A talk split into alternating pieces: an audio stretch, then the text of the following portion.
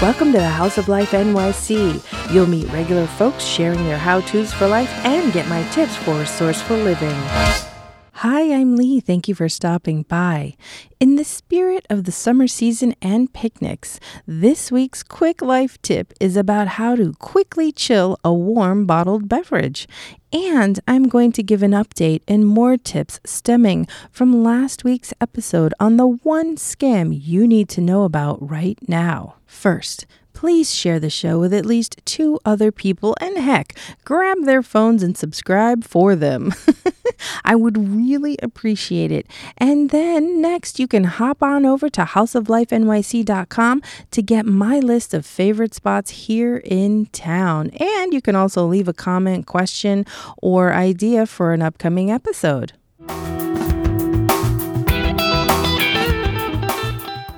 So let's move on to how to quickly chill a warm bottled beverage.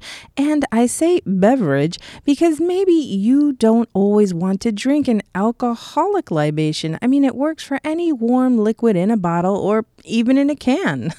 and last week, I discovered sparkling sake, which is what brought this whole thing on. And yes, sparkling sake is probably the equivalent of a wine cooler. Don't judge me.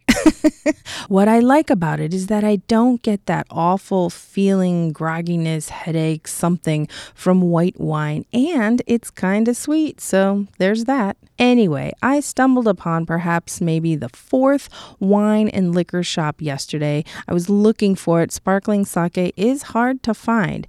And so when I entered Beacon Wines and Spirits on the Upper West Side in Manhattan, I asked Danielle, the knowledgeable associate, about Spätlese, which is a type of Riesling. And uh, and I did that because it's a possible substitute, right? So then the next question that uh, I asked in which you should be thinking of when you're buying chilled beverages is do you have one already chilled or refrigerated? And in this case, the answer was no. but then Danielle went on about how to quickly chill a bottle of wine, or in our case, any beverage. So then I got to thinking, hey, do you mind if you say that and tell tell everyone? So I got him on tape. Please listen to Danielle's tip.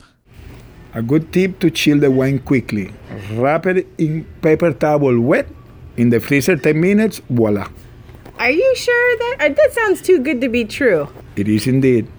And you know how I like to fact check. So once I got home, I took a paper towel, a bounty to be exact, and I ran cold water over it and got it sopping wet. Then I squeezed it just a little bit and I popped it into the freezer. Well, actually, I wrapped the bottle in it and covered most of the surface of the bottle.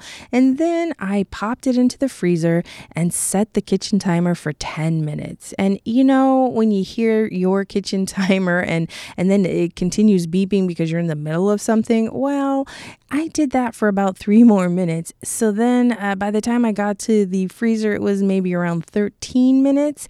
And then I took took the bottle of wine out of the freezer, and oh my gosh, it was chilled. So thank you, Danielle. Thank you so much. So, if you use this tip or any other tip to quickly chill a warmed bottled beverage, please do reach out to houseoflifenyc.com or on social media at houseoflife underscore NYC. Now, I'd like to check in with you about the one scam you need to know about right now, last week's episode. And I suppose I could have come up with a better slug or title for it, but anyway, here's what you need to know about the family emergency scam that's actually been going on for many years. Oh, and if you don't know what I'm talking about, immediately put me on pause. That's right, right now, and go check it out. Last week's episode. It's short and shouldn't take you too much time to catch up. So, after my friend saved himself and his $17,000, he casually went to the bank another day to withdraw some money. And to his surprise and shock, the bank shut down his account without any notice. So now, he has no access to his money and has to wait for about 30 days for the bank to send him his own money.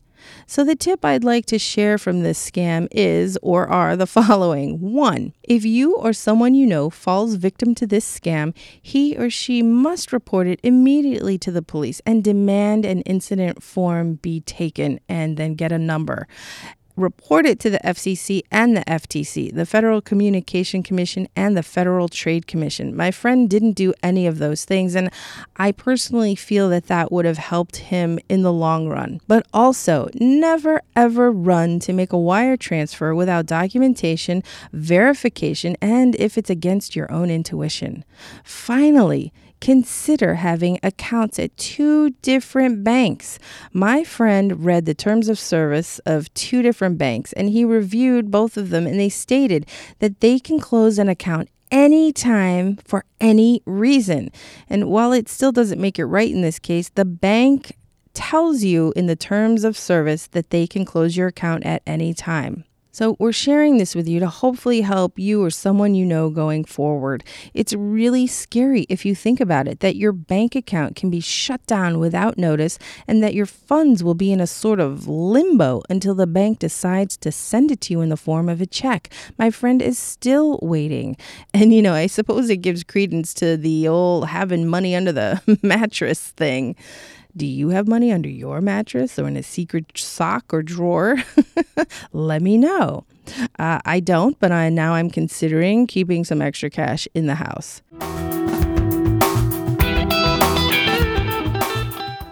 That wraps up this week's episode. Thank you so much for allowing me to spend time with you.